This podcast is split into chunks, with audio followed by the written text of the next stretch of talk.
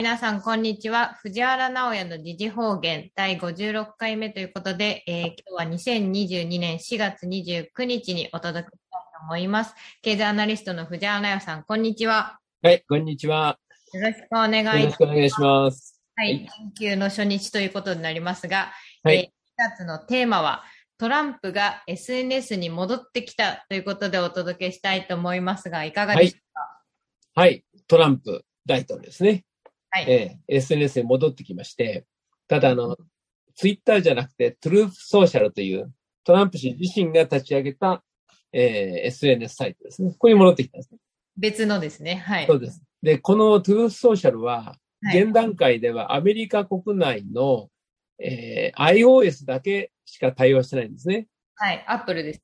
そうですね。はい。まあだから普通の方法だと日本でとか、えー、はできないし、あとはやっぱりあの、アンドロイドができないですね。これだからあの、彼ら言ってるのは、いや、ちょっと待っててくださいと、順番に言いますから言ってるんでえー、まあ、ゆっくりやるんでしょうけども、はい、要するに選挙のツールだよね。これからの、はい。ええー、これからのトランプ氏の一番の選挙のツールで、はい。で、これが動き出したと。それからそこにですね、えー、今日最初のトランプ氏のツイートが入ったんですけど、まマララゴの写真なんですけども、コブフェフェって書いてあったんですね。はい、あ、はいはい。COVFEFE ですね。はい。で、これ実はその、トランプ氏の1期目になんか結構話題になった話でね。なんか彼がいきなりコブフェフェってなんか書いたんですね。やはり一体何なんだと。はい。なんかいろんな憶測が出ましてね。で、こんな話のその通の間違いじゃないとか、間違い、間違いじゃないとか、なんかいろいろ出たんだけど、実は意外な結末で、はい。で、これでその、まあ、ツイッターの書き込みは、その、いいのか悪いのかって議論になった時にね、はい。当時のその、大統領府の報道官がですね、はい。トランプ氏の SNS の書き込みは、公式コメントであると。公式発表であると。いうことを言ったんですね。はい。だから要するに、今ここでトランプ氏が出てきて、コブフェフェって言ってるのは、これアメリカ大統領の正式声明であるって、そういう意味ですよね。その意思表示が。えー、はい、まさにそういうタイミングだなと今見てて思うんですよね。なるほど。というのは、その、まあ、2年前の大統領選挙の問題についてはもう次々訴訟起きてますね。なんかジョージアでも訴訟ですね。はい。もう証拠固まっちゃったんだよね。だからもう国内の方は彼ら逃げらんなくて、おそらく国内のアメリカ国内で一番大きい問題はダーナムレポートじゃないかと思うんですね。ダーナム捜査官の。はい、はい。今あれ裁判やってて、で、オバマですよね。オバそうですね。えオバマ政権の時で、オバマがいかに悪かったかっていう話が、あそこてんこ盛りなんですよね。てんこ盛りで、はい、うん。で、まだまだあれ、機密解除になってない部分があって、うん、で、あれ出てくるとですね、まあ本当にその、まあディープステート、はい。その民主党ってのはあくまでも、まあその政治の一分野ですからね。はい、はい。ディープステートが、まあ何をしてたのかっていうのがよくわかる話だと思うんですね、あれね。うん、なるほど。で、あの頃だからスノーデンとかですね、はい。まあいろいろ活躍して出てたし、あと、まあその後、クリントンのね、はい。あの、クリントンの話が出てくるのはもうちょっと後ですね、20年の選挙の前、えー、ですけどもね、まあ次々と出てきたじゃないですか。はい、どんどんと。はい。で、それがだから、その政権中枢だけじゃなくて、はい。まあ、ディープステート中枢の話だっていうことなんですね、あれね。この連中を、まあ、トランプがまあ追い詰めたわけで、トランプとそのプーチンが組んでね。はい。で、これについては結局、その、簡単な話で、要するにヤクザが、その、ね、あの、経済ヤクザのアメリカと、はい。武闘派ヤクザのロシアがね、今まで構想やってたわけだよ。で、これをね、はい。構想をやめることしたわけですよ。あ、もうやめようと。うん。だから構想をやめて平和にしようと。はい。ついては、こういう条件で平和にしようっていうことを二人で合意して、はい。それで、まあ、平和に持ってったんだね。うん、なるほど。あのね、うち、あの、メダカ飼ってるんですけどね。あ、そうですね、もうずっと、えー、はい、コロナ。なんかもうそろそろ、なんか子供、卵を産み始める季節が始まったのかな、最近操作してるんですよね。あ、なるほど、これからでもね、あの、メダカの水槽に金魚入れると何を起きるか知ってます？あ、おじゃメダカの水槽に金魚入れると。はい。金魚とメダカは一緒にするかしないかのその話ですね。そうです。はい、仲悪いんです。大変なんですって。その金魚はメダカ追いましたって。大変なんだって。追い回しが。相当ね、ストレスなんですって、両方にとって。特にちっちゃいメダカはね、食われちゃったりするんだって。金魚に。うん。でね、土壌はいいんだって。土壌はね、あの、地面に這いつくばってるんですよ。で、メダカ上の方泳いでるからね。なるほど。土壌とはね、共存するんだって。あ、そこが違うわけですね。うん。で、普通のアメリカ人と普通のロシア人はね、はい。これ、あの、ちゃんと共存できるんですよ。普通のイスラエル人と普通のパレスチナ人も、はい、ユダヤ人も、ちゃんと共、あの、これ、なんていうのかな、あの、共存できるんですね。ところがね、ディープステートというですね、はい、なんかちょっとね、キメラみたいな変な種があるんだね。特殊な。これね、やたらにね、こう、攻め立てるんですよ。実はメダカでも時々いるんだよね。なんか、体がでかくてさ、やたらにこう小さいの追い回すやつがいるわけね。あ、ちょっと変わってるのが。そうそう。で水槽がちょっと大きくないと逃げ場所がないんだね、あれね。確かに、そうですね。なんか知らないけどね、大きい個体でね、はい。見てんとちっちゃいの追い回してるやつがいるんですよね。特徴的な。でもそういうやつおるもんだなと思って私見てるんですけどね。要するに、ディープステートってやつがね。はい。まあ、それは経済界もそうですよ。それは軍事もそうで。はい。どうしてもそれ、こういう連中がね。はい。まあ、要するに、世界の調和を生み出してる張本人なわけですよ。共存できないわけですもんね。そう、もともとだからね。ちゃんと住み分けをすればいいわけです。住み分けをすることで共存できるわけね。だから、はいメダカと、それから金魚もですね、はい、こう水槽を開けるとか水槽に仕切り入れときゃいいわけね。そうですね。そうそう仕切り取っ払うからですね、その抗争になってるわけよ。お互いストレスもあり。そう、だから冷戦というのは、まさに抗争の状態だったわけね。あで、はい、トランプと、それからプーチンが話をして、抗争をやめることにしたわけだ。はい。平和にしたわけですね。そうですね。はい。で、こう、まあ、いろいろ段取りをして、いろいろ双方ですね。まあ、ディープステートは日本にもいるし、中国にもいるし、北朝鮮もいるし、もちろんヨーロッパにもいるし、みんなこう潰してきたんですね。で、トランプ1期目が大体終わるわけですよね。はい。で、私はやっぱトランプ2期目って大変だろうなと思ってたんですね。すなわちこれ、経済ひっくり返ってくるから、はい。いろんな矛盾が吹き出すから、これ2期目っていうのはこれ、アメリカファーストも何もぶっ壊れていくプロセスだから、どうやってやるのかなと思ってたんですよ。はい。やっぱりあいつ頭いいや、バイデンにやらしてんだな。ここはバイデンのあの出番ですよね。表に出ていただいて、ね、今思うんだけど、バイデンもハリスも、はい、あの二人が候補に選ばれた時から、はい、完全にこうオペレーションだったんじゃないかと思うんだね。ああ、オペレーションですね。大体さ、民主党ってさ、いくらなんでもこんなバカしか候補いないってことないよ。あの、ボケとヒステリー？さすがに民主党ってもっと狡猾なやつが多いんですよ。そうですね。人間で狡猾でですね、はい、嘘ばっかついてね、しかし裏はね、あの仲間組めないの、あの人たちはいつもですね、足の引っ張り合いなの。な、仲間組めない。そう、本当仲間組めない民主党連中って足の引っ張り合いで、で、今度自分さえ良ければいいと。しかもね、小さいそろばんを弾くやつもいいんだな。あ、小さいんですね。小さいそろばんで俺だけ儲けるみたいな、そういうね、小賢しいの多いね、昔からあの、民主党って。大きく考えてくれないんですね。そうそう。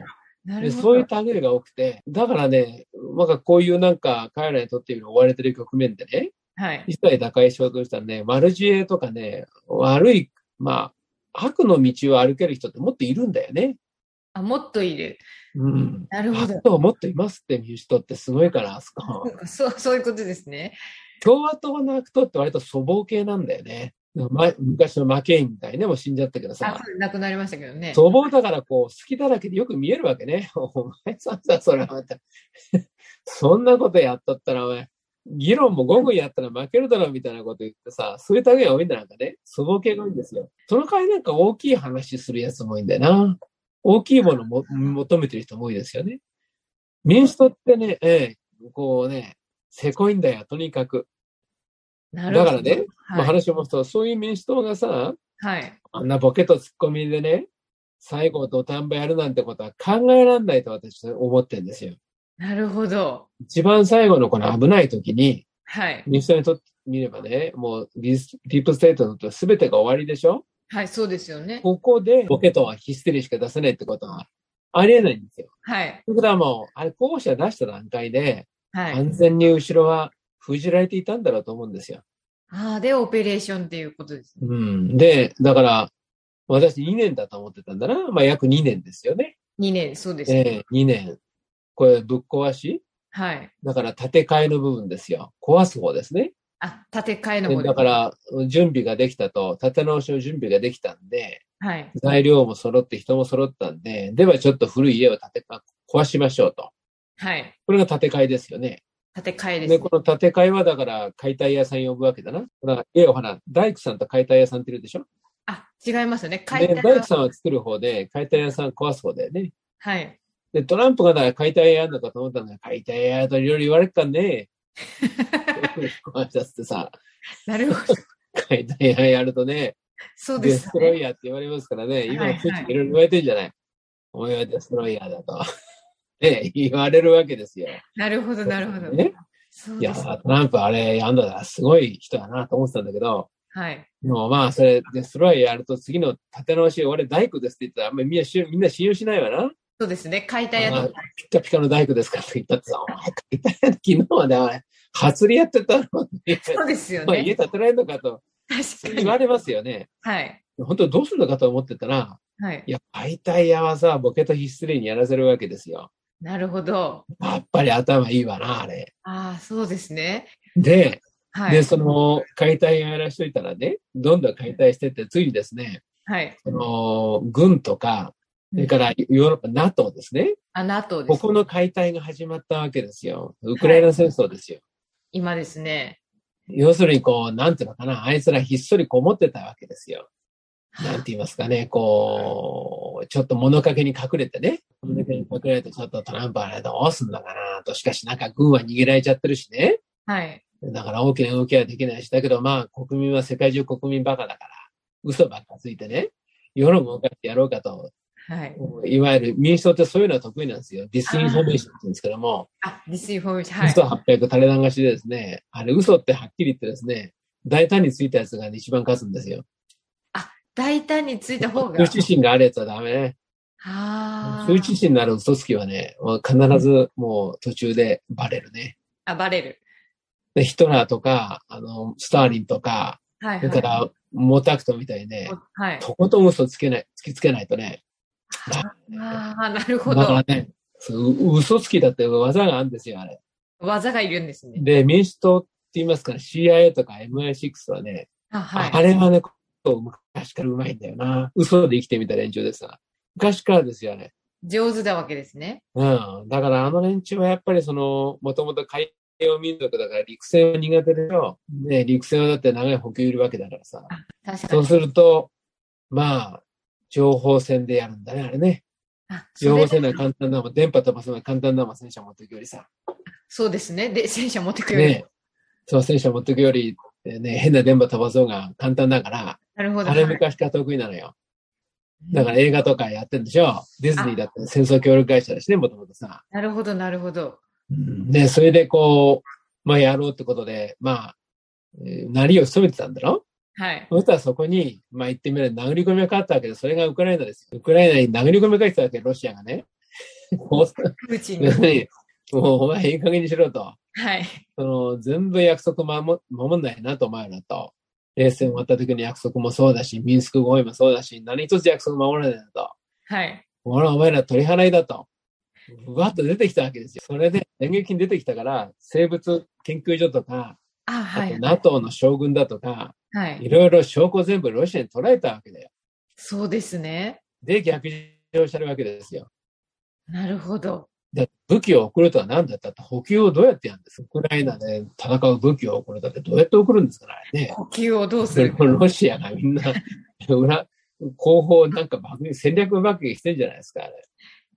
上手にこう。やってんじゃないどうやって悪向きですかね、あれね。まあだからあれも情報戦なんだろうな。あ要するにこんなに武器があるという情報戦ですよね、あれ。あ、それも情報戦。ええなるほど。だからヨーロッパがガスなしでもう食っていけるなんて、そんなことありえないな。いつからあれ、ねえ、その、ケビンみたいな変温動物になったかったね、あれね。ヨーロッパ人がね。各国言う、そうですよね、そうそう。やっぱ変温動物になりゃね、あの、寒くてもさ、ずっとしていいわけでね。はい。なんか昨日今日変運動物になったって聞いてないし、そうですよね。ガス入れますよ。だから必ず裏から入れますよ、あれ。あ、裏から。うん、でもガスなしでやってくるってなんか、大嘘ついてやってるわけでしょだから全部宣伝戦だと思うな。ああ、情報戦。何一つ具体的状況って変わってないんじゃないの？ああ。で、ロシアだってすぐ隣がロシアだもんさ、何でも出てくるわな。地続きじゃないさ。そうです。地続きです。地続きで。まあ出てくるわさ、そら。確かに。ねなんか止められるわけないじゃん。確かに。まあ、アメリカの方もなんかもうフラフラになっちゃって、バイデンの側がね。はい。で、シーリスもえらい下がってると。それからヨーロッパの方も、もうなんか難民は入ってくるわ。経済がめちゃくちゃで株もなんか下がってきたし。はい。インフレですごいでしょそうですよね。すごいですもんね。もう各国だからたまらなくなってるわけですよ。確かに。で、どこまでも戦争をやると終わりなき戦争をやるみたいなこと最近言ってたでしょ。はい。だからあれっていうのは、要するにトランプとプーチンで決めたね、要するに構想終結と手打ちに反対する人たちの発言だってことわかりますよね。ああ、そうですね。構想を終わりにして、金魚とメダカで住み分けをするんだと。はい、まあ、どっちが金魚か知らんがね、住み分けをするんだと。住み分けをすると。で、平和にするんだというのに反対する人たちいるわけですよ。あそこに反対してる人たちですね。うん、どうするのかなと思って言ったら、いや、トランプ戻ってきたと。そうでしたね。で、やっぱね、SNS はアメリカ大統領の公式な声明だって意味ですからね、コブフェフェっていうのは。はい。おなんか、いよいよ出てきて始まるんだなと今日は見てましたよ。そうですね。ちょうどツイッターに上げられてましたもんね。ねはい。で、あの、いや、私も面白いなと思ったね。トランプは9符号って言った私9ってやったでしょ？はい。ね9ですよね。ねで、プーチンは Z なんですね。あ、Z。うん。あの、はい、ロシアって、ロシア軍だからみんな Z って書いてあるじゃん。今回これですね。いいですね。はい。ね私は昔からアマチュア無線やるからさ。あ、そうですね。ね Q と Z と来たらもうこれはさ、あなんだな、あの、無線の符号ですよね。Q アノンっていう言葉もあるけども、はい。あれ QAN っていう Q 符号があるんですよ。無線のね。無線の中で。昔無線っていうのは、その、とにかく通信レートが低いからね。はい。あの、短い暗号みたいのを使って、長い文章をね、やり取りしてたんですよ。ああ、はい、はい、略語を使ってね。略語で。ね QAN っていう略語があるんですよ。QAN。これ戦争なんかで使う略語なんですよ。QAN っていうのはね。はい。あのー、それはあの、上空からですね、どっか、あの、敵地でもどこでも、おまあ、地上の様子よくわからないところに着陸するときに、はい。飛行機ってあの、向かい風で着陸しなきゃいけないんですよ。あ、向かい風で。ね、追い風着陸するとね、着陸距離伸びちゃってね、滑走がはみ出したりするんですよ。ああ、なるほど。必ず向かい風着陸するんですよ。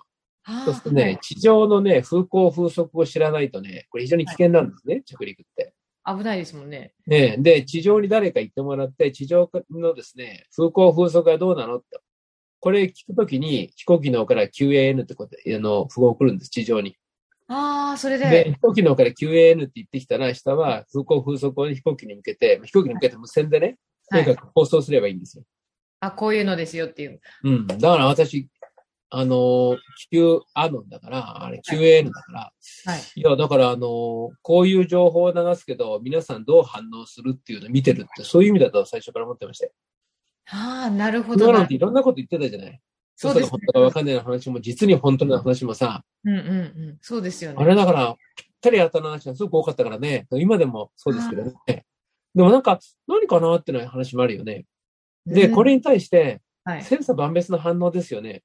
そうですね。このはま、はじめから生の大大嘘だという人もいるし、はい。あら、本当だっていう人もいるし、実にまちまちですよね。はい。この情報が QAN の答えなんですよ。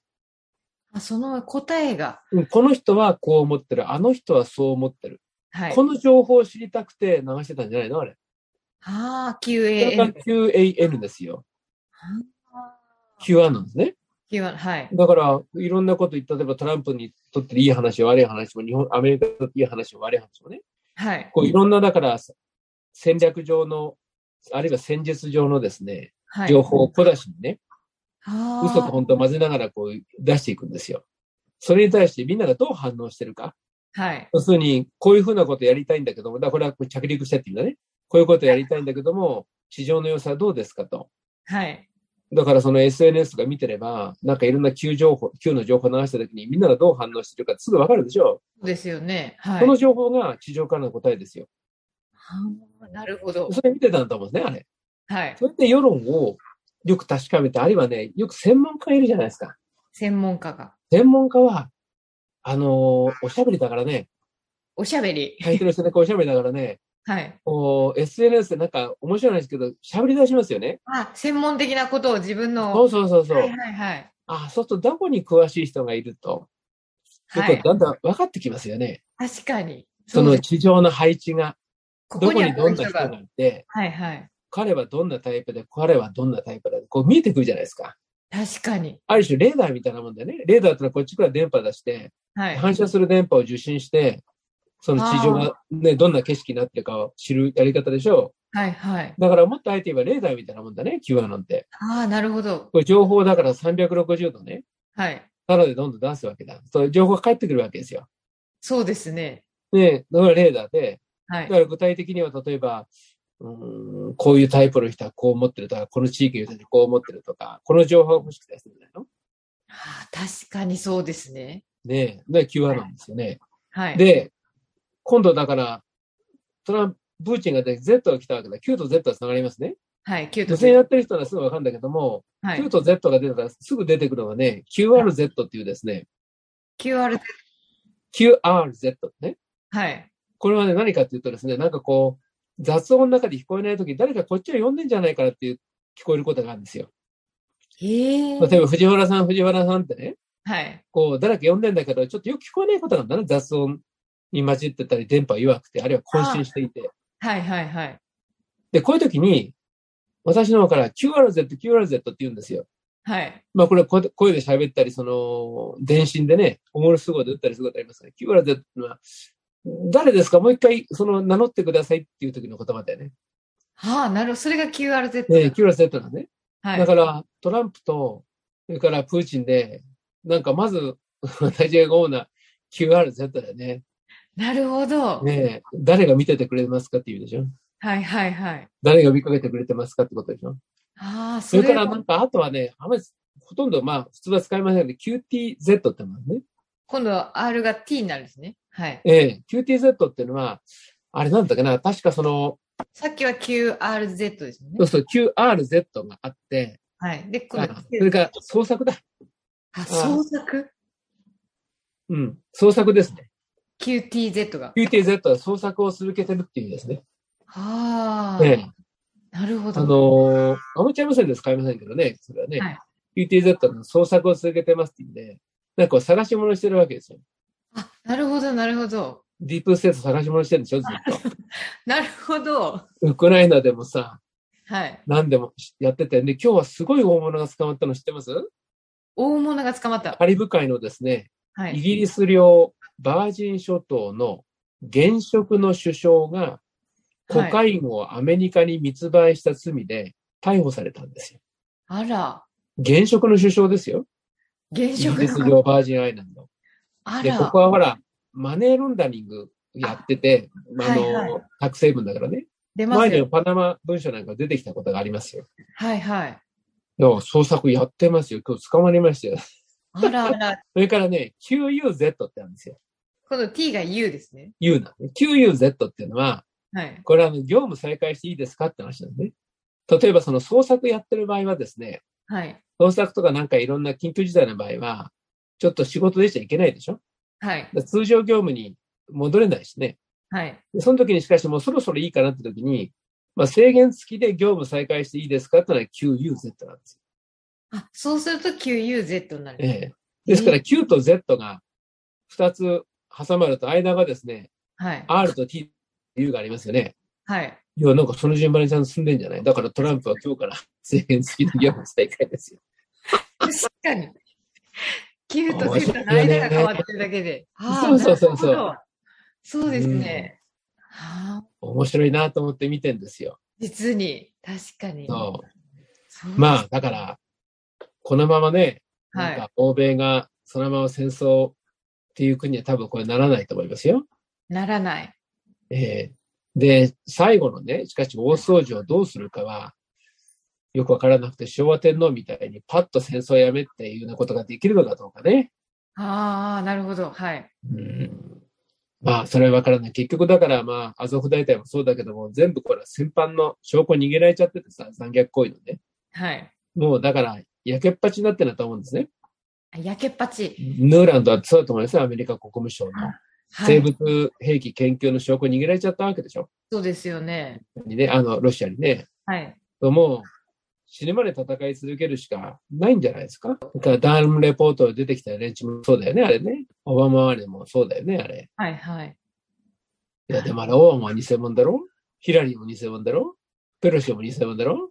ハンターも偽物で、バイデンも偽物で、みんな偽物じゃないですかな。安倍だってな、あれほら、何よ、あの、桜田議員が死んだってはっきり言っちゃったもんな。あれ偽物、はい、確かに顔違うよ。考えてみればさ、2020年の12月に、はい。アメリカのトランプが、はい。安倍に勲章を送ってんだよね。2020年の12月ですね。うん。あれ死んだからじゃないの？そこですか。だって生きてあんな勲章なんか出さないと思うけど、生きてる間には。ああ、そう、ああ、なるほど。だから勲章出すじゃないな、あれ。あ、そういうことですか。ねえ。まあ、とにかくあれは桜田議員がさ、死んだってはっきり言ったわけだよ。はい、あのと近い人だな、安倍晋な。まあ、とにかくそんなことで、はい。えー、とりあえず2年間、解体屋がやってきてね、見事に解体してるわけだ。そうです。で、まだ解体はだから、ね、続いてるんだけども、はい。まあ、そろそろ次どうしようかっていうことで、構想集結に向けてね、はい。なんかやっぱり動きがあるんでしょうね。しかし、いや、やっぱりそのイスラエルがいよいよ続いて危なくなってますよ。今なんかどんどんミサイル飛び込むようになってきちゃってて、イスラエルも。イスラエルも、はい。完全孤立してるでしょう。はい。それから、ウクライナの東部の人たちが今、あの、極東の方に向かってるんですね。あ、極東の方に。この間言ったら、移民、極東に向かう移民の3番目の、3つ目の列車が出発したっていうの、タス通信出てましたね。なるほど。で、ロシア極東のユダヤ人自治州ってありますから、はい。そこはなんか今度なんか、生物兵器じゃなくて、生物関係の、はい、バイオ関係のなんかその工業団地作るって記事が出てましたよ。あ、そこでですね。うん。あやっぱ来るんだなと思ってね。ああ、なるほど。ねあの、そうなんだやっぱり金魚とメダカの話でね。ユダヤ人たちもね、いつもいじめられてるわけだよ。まあ、ユダヤ人をメダカとすると、金魚がね、はい。ゲルマン人だとか、ラテン人とかいう人たちだよね、あれね。いつもいじめられてるんですよ。一緒になっちゃうと。ええー、そうするとやっぱりこれ、うん、メダカと金魚がそいつを分けたらいいんだな。分けないとって。だから寒いかもしれないけども、いじめられないところがいいと思うんだよね。はい、ああ、だから今、世界中なんかそういうことは増えてくるんじゃないかな。私もこの間なんか、その、どっかのサイトを見てて、はっと思ったのはね、プラウダだったかな。シリアのこと書いたんですね。はい。シリアの北西部にね、イドリブ県っていう県があるんですね。イドリブ県。イドリブ県。はい、ここはね、いつまで経っても悪党の巣窟なんですよ、これ。いつまで経っても。いろんなところの悪党が集まってるわけ、ここね。はい。なんでここを掃除しないのかなと思ってたら、書いてあるんですよね。問題のあるやつはみんなここに送り込むことにしてるんだって書いてあるんですよ。あ、そこに集中させるってこと？うん、変な過激はみんなこう送り込んじゃうんだバス乗っけてね。そうか、興味なんか皆殺しなんてこともできないしね。確かに。要するに動物園みたいなところに閉じ込めちゃうと、はい、悪党たちは。いい知恵だなと思ってさ。確かに。で、囲んでそこから出ちゃいけないと。はあ、住み分け。マリウポリがそれやってるわけでしょ？あ、マリ、マリウポリが。移動病みたいになっちゃって、はい、いろんな連中が集まっちゃったわけだただ、あそこは人質も取られてるね。はい。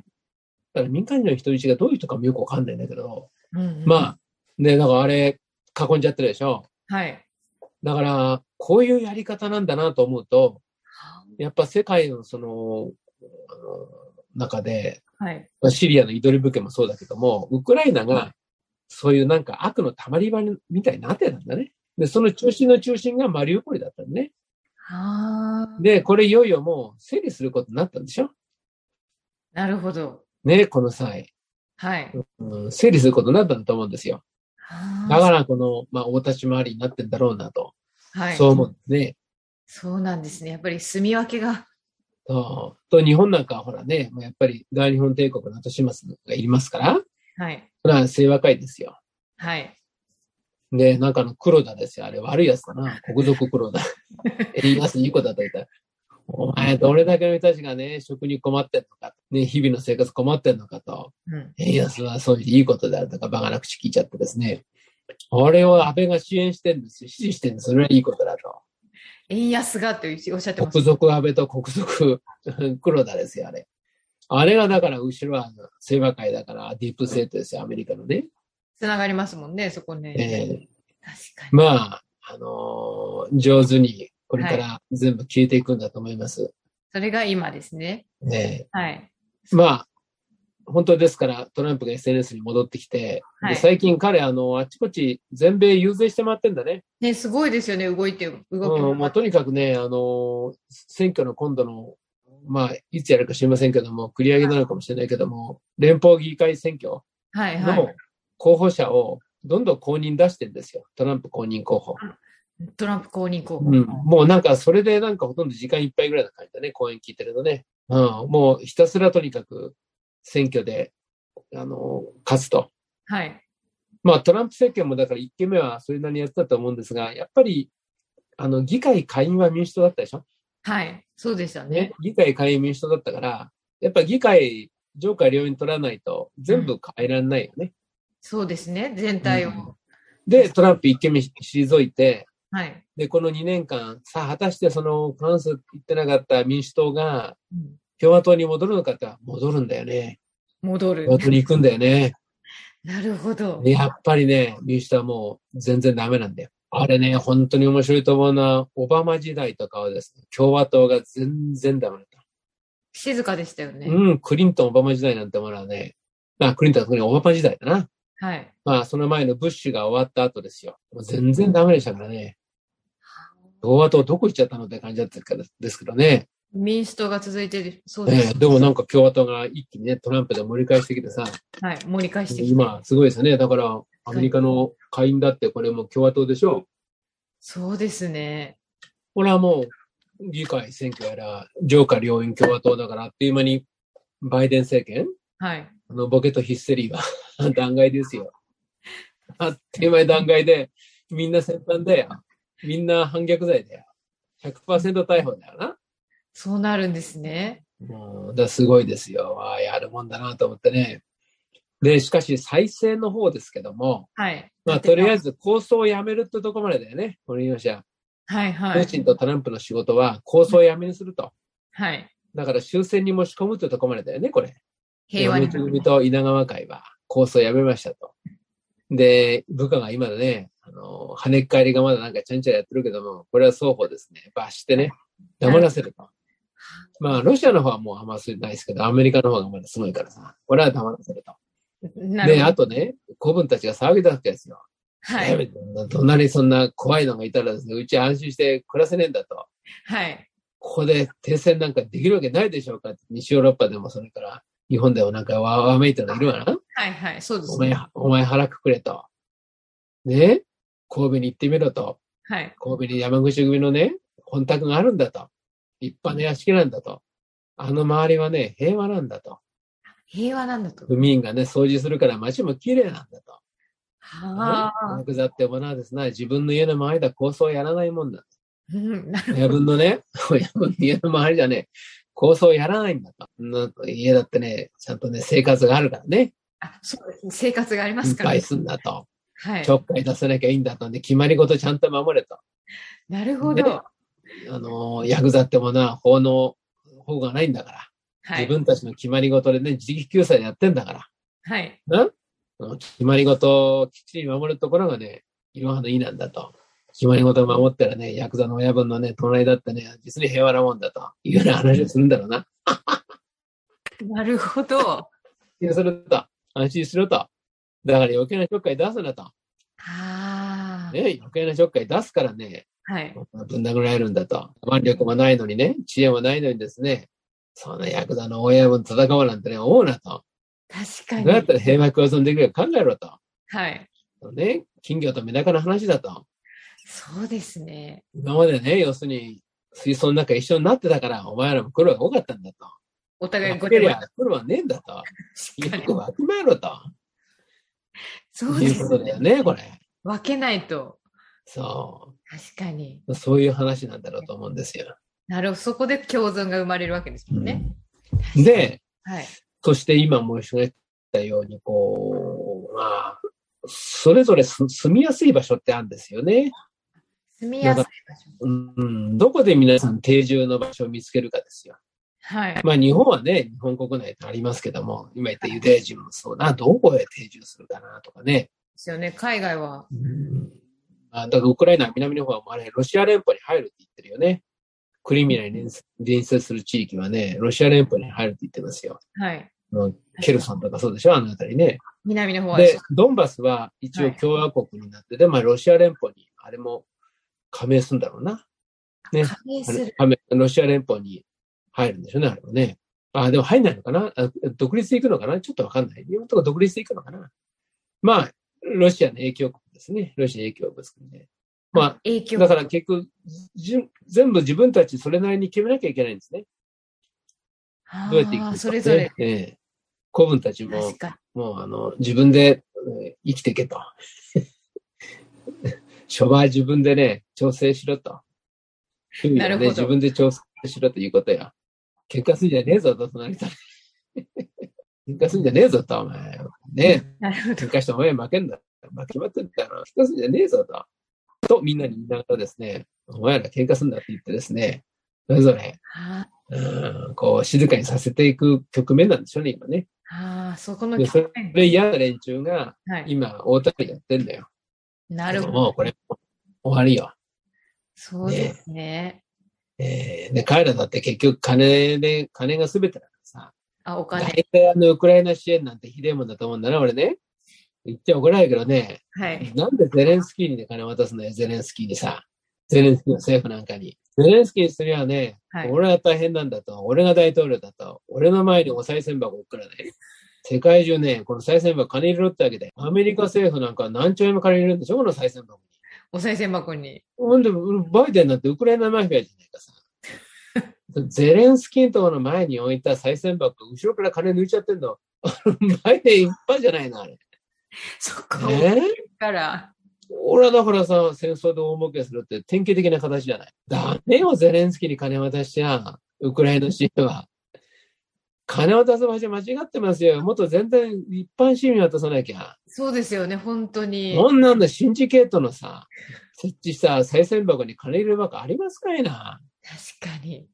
こんな悪党に金渡してんじゃないよ。